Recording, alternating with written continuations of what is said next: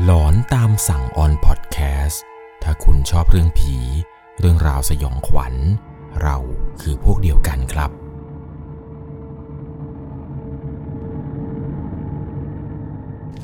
สวัสดีครับทุกๆคนครับ ขอต้อนรับเข้าสู่ช่วง หลอนตามสั่ง อยู่กับผมครับ 11LC เรื่องราวความสยองขวัญใน EP นี้นะครับนับว่าเป็นประสบการณ์ที่ไม่อยากจะให้เกิดเลยครับ กับคนที่มีแผนจะซื้อบ้าน เพราะว่าผู้ฟังทางบ้านท่านนี้ครับเขามีโอกาสไปซื้อบ้านอยู่กับครอบครัว อยู่ที่จังหวัดจังหวัดหนึ่งทางภาคใต้ ตอนที่ไปซื้อบ้านหลังนี้นะครับ ก็เป็นโครงการใหม่ ๆ ด้วย ไม่คิดมาก่อนเลยครับว่าการไปซื้อบ้านโครงการใหม่เนี่ยจะทำให้เขานั้น ได้เจอกับเรื่องที่ไม่อยากจะเจอจนกระทั่งเขาอยู่บ้านหลังนี้มาเนี่ยครับเรื่องราวแปลกๆมันก็ค่อยทวีคูณความรุนแรงขึ้นเรื่อยๆจึงตัดสินใจขายบ้านหลังนี้ไปครับ คนที่มาซื้อต่อเนี่ยก็ได้เจอกับเรื่องที่ครอบครัวของเขานั้น เจอเช่นเดียวกัน เรื่องราวต่อไปนี้นะครับ ก่อนจะเข้าไปรับชมรับฟังกันเนี่ย ก่อนอื่นต้องบอกก่อนครับว่าต้องใช้วิจารณญาณในการรับชมรับฟังกันให้ดีๆ เรื่องราวในวันนี้ครับถูกส่งมาจากผู้ฟังทางบ้านท่านหนึ่ง ชื่อว่าคุณซัน ผมขออนุญาตที่จะไม่เอ่ยชื่อจังหวัดนะครับใน EP นี้ แต่เอาเป็นว่าเป็นจังหวัดจังหวัดหนึ่งครับทางภาคใต้ จังหวัดนี้เนี่ยสมัยก่อนเนี่ยเป็นยุคที่เฟื่องฟูเรื่องการทำเหมืองแร่กันเป็นอย่างนวนมาก เหตุการณ์เนี่ยมันเกิดขึ้นประมาณ 13 ปีที่แล้ว ครอบครัวของคุณซันเนี่ยครับ ได้ไปซื้อบ้านหลังหนึ่งในจังหวัดจังหวัดนี้ ซึ่งบ้านที่ไปซื้อเนี่ยไม่ได้ตั้งอยู่กันดารหรือว่าอยู่ในที่ธุรกันดารอะไรเลยนะครับ เป็นบ้านที่ตั้งอยู่ในแถบชานเมือง และยังอยู่ในเขตอำเภอเมืองด้วย บ้านที่ไปซื้อเนี่ยเป็นบ้านในหมู่บ้านด้วยครับ เป็นโครงการแห่งหนึ่ง โครงการนี้ครับในสมัยก่อนเนี่ยละแวกตรงนี้เขาจะมีการขุดแร่ทำเหมืองกันทำให้บริเวณตรงนี้มันเต็มไปด้วยขุมน้ำหลายขุมเลย เพราะว่าในอดีตครับบริเวณตรงนี้เนี่ยเป็นยุคเฟื่องฟูของการทำเหมืองแร่เป็นจำนวนมาก แต่พอยุคสมัยผ่านพ้นไปครับ ที่ดินตรงนี้เนี่ยเขาก็ไม่ได้มีการทำเหมืองแร่กันแล้ว ยกเลิกการทำเหมืองไปปุ๊บเนี่ย มันก็มีนายทุนครับกลุ่มอสังหาริมทรัพย์เนี่ยเข้ามา take over มา take ที่ดินผืนนี้ เพื่อมาสร้างเป็นบ้านโครงการโครงการนี้นั่แหละครับ ที่คุณสันกับครอบครัวเนี่ยได้ไปซื้อมา ตอนที่มาดูโครงการนี้ครับ พ่อกับแม่เนี่ยถูกใจมาก เพราะเนื่องจากว่าบรรยากาศตรงนี้มันดีครับ อีกอย่างหนึ่งในการเดินทางก็โอเค แม้ว่าจะรถติดก็ตาม พ่อกับแม่ตัดสินใจซื้อบ้านหลังนี้ครับ และครอบครัวของเขาเนี่ยก็ได้มีการมาทำบุญบ้าน ซึ่งในระหว่างการทำบุญบ้านในครั้งนี้ครับ มันจะมีอยู่จุดจุดหนึ่งที่ครอบครัวของเขาเนี่ยไม่ได้นิมนต์พระไปพรมน้ำมนต์ นั่นก็คือจุดหลังบ้านครับ เป็นจุดห้องครัว ตอนนั้นเนี่ยกำลังต่อเติมกันอยู่ ก็เลยไม่ได้หลวงพ่อครับ เดินไปพรมน้ำมนต์ในจุดนั้น แต่ก็มีการปราพรมน้ำมนต์รอบบ้าน ยกเว้นแต่ห้องครัวนั่นแหละครับ แล้วก็มีการเจิมหน้าประตูบ้านครับ เจิมคาถาอาคมและไม่รู้ของหลวงพ่อแกเจิมให้ ในวันนั้นเนี่ยก็มีญาติผู้ใหญ่หลายคนครับที่มาร่วมงานทำบุญบ้านกัน หนึ่งในนั้นเนี่ยมันมีเพื่อนแม่คนหนึ่งครับ แกพอจะมีวิชาอาคมด้านทางสายขาว ด้านเมตตามหานิยมพอสมควร แกได้มอบหญ้ามัดหนึ่งมาให้คุณแม่ครับ เป็นหญ้ามัดม้วนเล็กๆ ดูๆแล้วเนี่ยน่าจะเป็นหญ้าคล้ายๆ กับเป็นหญ้าคาครับ พันด้วยสายสิญญาติผู้ใหญ่คนนี้ครับ บอกกับแม่ว่า ให้เอาแขวนไว้ตรงประตูหน้าบ้าน กันสิ่งไม่ดีมันเข้าบ้าน กันพวกวิญญาณพวกสัมภเวสีผีเล่ร่อนอะไรเนี่ย มันจะเข้ามาในบ้าน แล้วมาหลังควานเราเขาก็บอกว่าให้แขวนเอาไว้นะ หลังจากนั้นคุณแม่ก็ไปแขวนไว้ตามที่เขาแนะนำครับจนกระทั่งพิธีการทำบุญบ้านในครั้งนี้เนี่ยจบสิ้นไป ครอบครัวของเขาเนี่ยก็ย้ายเข้ามาอยู่ที่นี่ แล้วอยู่ดีๆครับ แม่เนี่ยก็ได้ฝัน แม่เนี่ยฝันว่ามีผู้หญิงคนหนึ่งครับ มาหาแม่ถึงในบ้าน ผู้หญิงคนนี้เนี่ยใส่ชุดเดรสสีแดง เดินมาบอกกับคุณแม่ครับว่าขอเข้าไปในบ้านหน่อย อย่าเข้าไปในบ้าน เขาบอกว่าเขาตายตรงนี้ เขาอยู่ตรงนี้ พอแม่ได้เห็นผู้หญิงคนนี้เข้ามาในฝันเนี่ยครับแม่ก็สะดุ้งตื่นขึ้นมา แกก็มองรอบห้องของแกเลยครับ อย่างน้อยๆเนี่ยมันก็เป็นเพียงแค่ความฝัน แม่เห็นผู้หญิงคนนั้นเนี่ยออกมาเป็นตัวตัว แม่ก็ไม่ได้สนใจอะไรครับ แต่ตื่นเช้ามาแม่ก็ไปทำบุญอุทิศส่วนกุศลให้กับผู้หญิงคนนั้น ที่ได้ฝันเห็นเมื่อคืน ก็อยู่มาเรื่อยๆครับ ครอบครัวของเขาเนี่ยก็อยู่กันมาด้วยความสุข ไม่ได้พบเจอหรือพบเห็นเรื่องราวอะไรแปลกๆเลย จนกระทั่งมีอยู่คืนหนึ่งครับ เป็นเหตุการณ์หลังจากที่แม่ได้ฝันเห็นผู้หญิงคนนั้นไปแล้ว อยู่ดีๆครับ ตกดึก หมาบริเวณปากซอยในบ้านเนี่ย มันพากันหอนกัน ช่วงเวลาตอนนั้นเป็นช่วงเวลาประมาณห้าทุ่มครับ มันหอนกันแบบไม่มีปีไม่มีคุย ก่อนหน้านี้ที่มาอยู่เนี่ย ครอบครัวของเขาไม่เคยได้ยินเสียงหมาหอนเลย แต่ตั้งแต่หลังจากที่แม่ฝันเนี่ยครับ มันหอนแบบนี้กันเกือบจะทุกวัน และหลังจากนั้นมาครับมันมีอยู่วันหนึ่งที่คุณซันกับคุณพ่อเนี่ยครับพากันเดินทางไปหาญาติที่ต่างจังหวัด ทำให้แม่เนี่ยต้องนอนคนเดียวในบ้านหลังนี้ แม่เนี่ยบอกว่าแม่นอนคนเดียวไม่ได้ แม่กลัว เพราะแม่เนี่ยฝันเห็นผู้หญิงคนนั้นมาครั้งหนึ่งแล้ว แม่จึงตัดสินใจไปขับรถชวนลูกพี่ลูกน้องคนหนึ่งครับ แกชื่อว่านาพลอย บอกนาพลอยครับให้มานอนเป็นเพื่อนหน่อย แม่ก็ได้เล่าให้ฟังครับว่าตอนนั้นเนี่ยไปรับนาพลอยมา พอกลับมาถึงบริเวณบ้านนี่แหละครับ ประมาณห้าทุ่มกว่าพอมาถึงบ้านครับแม่ก็ให้นาพลอยนี่แหละครับ แกลงไปเปิดประตูรั้ว แม่ก็ถอยรถเข้าไป หลังจากนั้นนาพลอยแกก็ปิดประตูรั้วครับ แม่กับน้าพลอยเนี่ยกำลังจะเดินเข้าไปในบ้าน จังหวะนั้นแกกำลังจะไขประตูเข้าบ้านครับ แกไขไปปุ๊บ มือมือหนึ่งนะครับกำลังบิดลูกบิดประตู ประตูบ้านเนี่ยแง้มเปิดออกปุ๊บน้าพลอยเนี่ยเดินเข้าไปคนแรก ส่วนแม่เนี่ยครับจะเดินตามหลัง จังหวะที่แม่ก้าวขาเข้าไปก้าวแรกในบ้านแล้วเนี่ยนะครับ อยู่ดีๆ แกได้ยินเสียงคนเหมือนกับเอาขาเนี่ยครับ เตะกับกำแพงบ้าน เป็นเสียงที่ดังมาจากหลังแกครับ ดังป๊อกป๊อกป๊อก แกก็เลยหันไปดูครับ ว่าเป็นเสียงของอะไร พอตอนแกหันไปเท่านั้นแหละครับ แกบอกแกช็อกเลย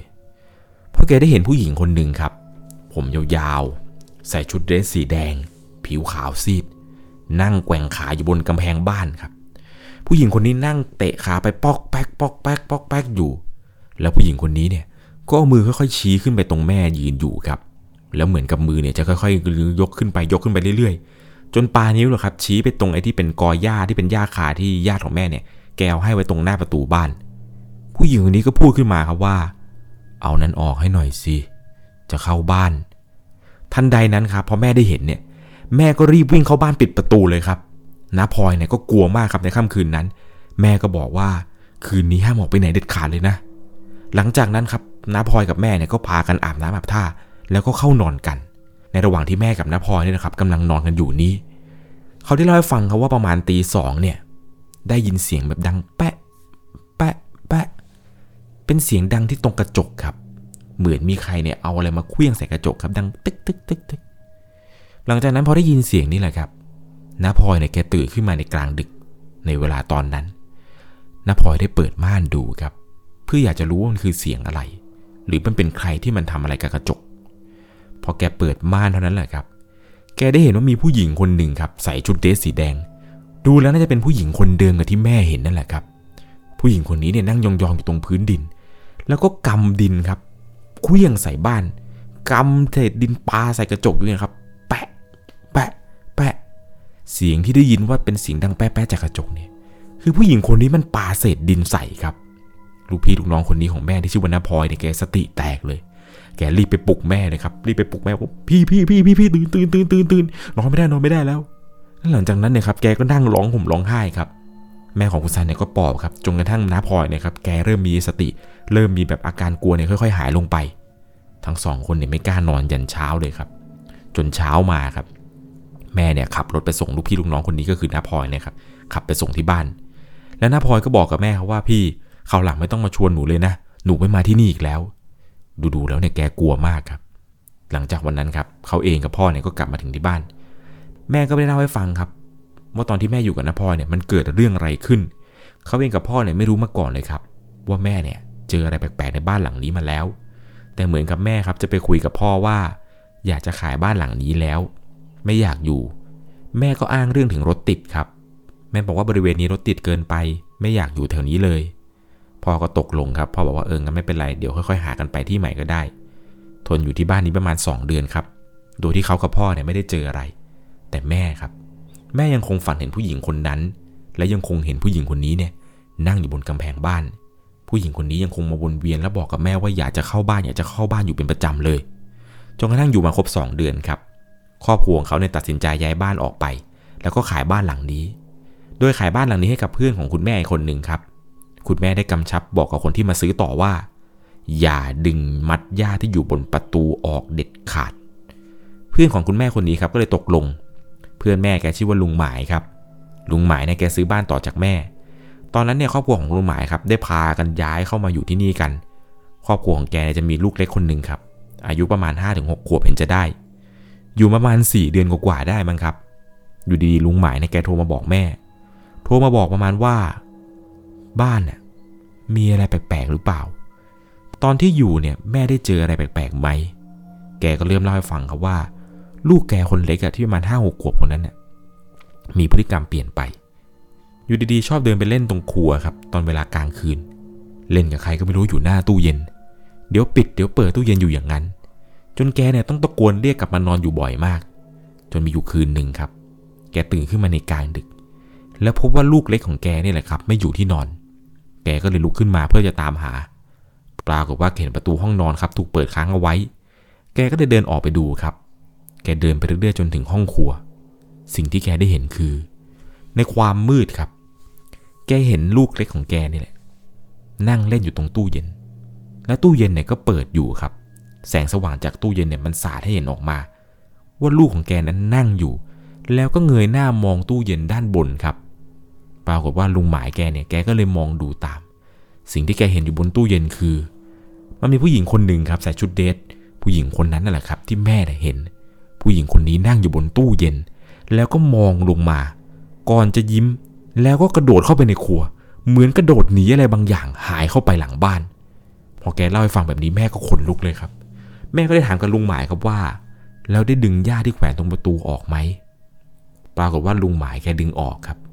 ลุงหมายบอกว่าแกดึงออกตั้งแต่ซื้อมาได้ 3 เดือนแรกแล้วครับ เห็นว่ามันเหี่ยวแล้วก็มันเก่า แกก็เลยดึงไปทิ้งไป แม่ก็เลยบอกว่า น่าจะเกิดเรื่องแล้วแหละ ไปดึงออกอย่างนั้นน่ะเขาเลยเข้ามาได้ แม่ก็เล่ากับลุงหมายฟังครับว่าตอนที่แม่มาอยู่เนี่ย แม่มีไอ้ย่าตรงนี้แหละ ที่คอยปกปักรักษาอยู่ แม่บอกว่าผู้หญิงคนนี้มันเข้าบ้านมาไม่ได้ เพราะว่ามีเครื่องรางอันนี้อยู่ ผู้หญิงคนนั้นที่ลุงหมายเห็นเนี่ย แม่ก็เคยเห็นเช่นเดียวกัน แม่ก็เริ่มเล่าให้ฟังครับว่าแม่เห็นผู้หญิงคนนี้เนี่ยมาบอกว่าอยากจะเข้าบ้านอยากจะเข้าบ้าน เหมือนกับผู้หญิงคนนี้ที่เขาตายตรงนี้ ลุงหมายพอได้ฟังเช่นนั้นเนี่ยแกก็ขนลุกเลยครับแกก็เริ่มกลัวขึ้นมา แกบอกว่าต้องทำยังไงทีนี้ แกยังมีลูกเล็กคนนี้เนี่ยห้าหกขวบเนี่ยน่ากลัวนะถ้าเกิดเจออะไรแบบนี้ดึกๆกลางคืนอีก แม่ก็เลยบอกว่าอย่างนี้ เดี๋ยวแม่ช่วย แม่ก็ไปเชิญหมอผีคนหนึ่งครับแต่เป็นคนที่มีวิชาอาคมนั่นแหละครับ ไม่เชิงก็เป็นหมอผีที่ปราบผีได้หรอกครับ แต่แกก็มีวิชาอาคมมาทำพิธีให้ รายละเอียดตรงนี้นะครับ คุณซันเนี่ยไม่รู้ครับว่าตอนที่เขาทำพิธีเนี่ยเขาทำกันยังไง แต่ว่าได้มีการขับไล่ครับ เป็นการขับไล่ดวงวิญญาณผู้หญิงคนนั้นนออกไป หมอผีคนที่มาทำพิธีให้เนี่ยบอกว่า เหมือนกับเขาจะเสียชีวิตตรงนี้เลยครับ ตรงนี้มันเป็นขุมน้ำเก่า ดวงวิญญาณอยู่เยอะ ผู้หญิงคนนี้เนี่ยเหมือนกับแกอยู่มาก่อนที่หมู่บ้านเนี่ยจะสร้างซะอีก พอหลังจากที่หมอผีคนนี้ครับจัดการทำพิธีกรรมอะไรต่างๆ ให้ เรื่องราวแปลกๆลุงหมายเนี่ยก็ไม่ได้เจอเลย เรื่องราวเรื่องนี้หลายคนอาจจะสงสัยว่า ทำไมคุณซันกับพ่อเนี่ยถึงไม่เจอ อาจจะเป็นเพราะว่าคุณแม่ครับ เหมือนกับว่าแกเนี่ยทำบุญเยอะครับ แกเนี่ยชอบสวดมนต์ที่ส่วนกุศลเป็นประจำไม่แน่ว่าดวงวิญญาณดวงนั้นเนี่ยอาจจะสามารถสื่อสารกับแม่ได้ครับ ต้องการที่จะบอกแม่ว่า เขาเองเนี่ยอยู่ตรงนี้ อาจจะเพียงแค่ต้องการขอส่วนบุญ ไม่รู้ทำไมครับผู้หญิงคนนั้นเนี่ยถึงอยากจะเข้ามาในบ้านนักหนา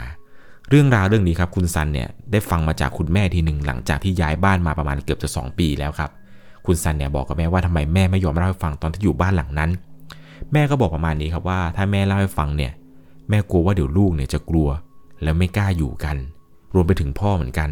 ถ้าแม่บอกว่าอยากจะย้ายบ้านหลังนี้เพราะว่าแม่กลัวผีเนี่ย จะมีใครยอมย้ายออกหรือเปล่า มันก็ไม่มีใช่ไหมล่ะครับ จะมีใครยอมย้ายบ้านออกเพราะว่ากลัวผีกันล่ะ แน่นอนครับว่ามันไม่มี แม่ก็เลยต้องอ้างเหตุผลครับว่าตรงนี้รถมันติด ไม่อย่างนั้นเนี่ยคุณพ่อไม่ยอมย้ายบ้านหลังนี้อย่างแน่นอน ทีแรกแม่ก็ไม่เชื่อหรอกครับว่าสิ่งที่แม่เจอเนี่ยมันจะเป็นเรื่องจริงๆจนกระทั่งลุงหมายนี่แหละครับ แกไปเจอมา รูปลักษณ์ลักษณะของผีตัวนั้นที่แม่เห็น กับลุงหมายเห็นเนี่ย มันเหมือนกันเลยครับ มันคือตัวเดียวกันเลย แม่จึงเชื่อครับ ว่าสิ่งที่แม่เจอเนี่ย มันคือเรื่องราวที่เกิดขึ้นจริง ๆ เป็นอย่างไรกันบ้างครับกับเรื่องราวในวันนี้ ผมต้องขอบอกก่อนนะครับว่าผมไม่สามารถที่จะเอ่ยชื่อจังหวัดนี้ได้จริง ๆ ครับ เพราะว่าถ้าผมเอ่ยไปเนี่ยผมก็กลัวว่าเดี๋ยวทุกคนจะรู้กันครับว่าไอโครงการหมู่บ้านที่ผมเล่าให้ฟังเนี่ยมันคือตรงไหนกัน แต่จะแม่เพิ่มเติมให้กันแล้วกันนะครับว่าหมู่บ้านที่คุณสันไปซื้อเนี่ยเป็นบ้านชั้นเดียวครับ แต่ว่าขออนุญาตที่จะไม่บอกแล้วกันนะครับ ว่ามันอยู่ในจังหวัดใด ถ้าใครรู้แล้วเราก็เหยียบเอาไว้เลย ยังไงนะครับ ถ้าคุณมีประสบการณ์หลอนเรื่องราวหลอนๆที่คุณไปพบเจอมาเนี่ยอยากจะแชร์ อยากจะถ่ายทอดให้กับผู้ฟังทางบ้านท่านอื่นเนี่ยได้รับชมรับฟังกันนะครับว่า คุณไปเจออะไรมาแปลกๆ คุณไปเจอผีแบบไหนอีก หรือคุณไปเจออะไรแบบที่มันสยองขวัญเนี่ย ก็สามารถส่งเรื่องราวของคุณมาที่แฟนเพจ Facebook 1 LC ครับ ผมยังรออ่านเรื่องราวของทุกคนอยู่ ก่อนจากไปในค่ำคืนนี้ครับ ถ้าคุณชอบเรื่องผี เรื่องราวสยองขวัญ เราคือพวกเดียวกัน ค่ำคืนนี้ก็ลองสังเกตดูนะครับว่า ที่บ้านใครเนี่ยมีไอ้พวกกอหญ้าหรือมีอะไรต่างๆ ที่มันห้อยตรงหน้าประตูบ้านเนี่ยพ่อกับแม่แขวนเอาไว้ ไปตรวจเช็คนะครับว่ายังอยู่ดีหรือเปล่า เพราะว่าถ้าสิ่งนั้นไม่อยู่แล้วก็ คุณอาจจะได้เจอดวงวิญญาณที่จะเข้ามาอยู่ในบ้านคุณ ก็เป็นไปได้ หรือถ้าใครได้ยินเสียงอะไรแปลกๆแล้วก็ ขอให้คุณโชคดี ไม่เจอผีแล้วครับ สวัสดีครับ สามารถรับชมเรื่องราวหลอนๆเพิ่มเติม ได้ที่ YouTube c h anel 1 LC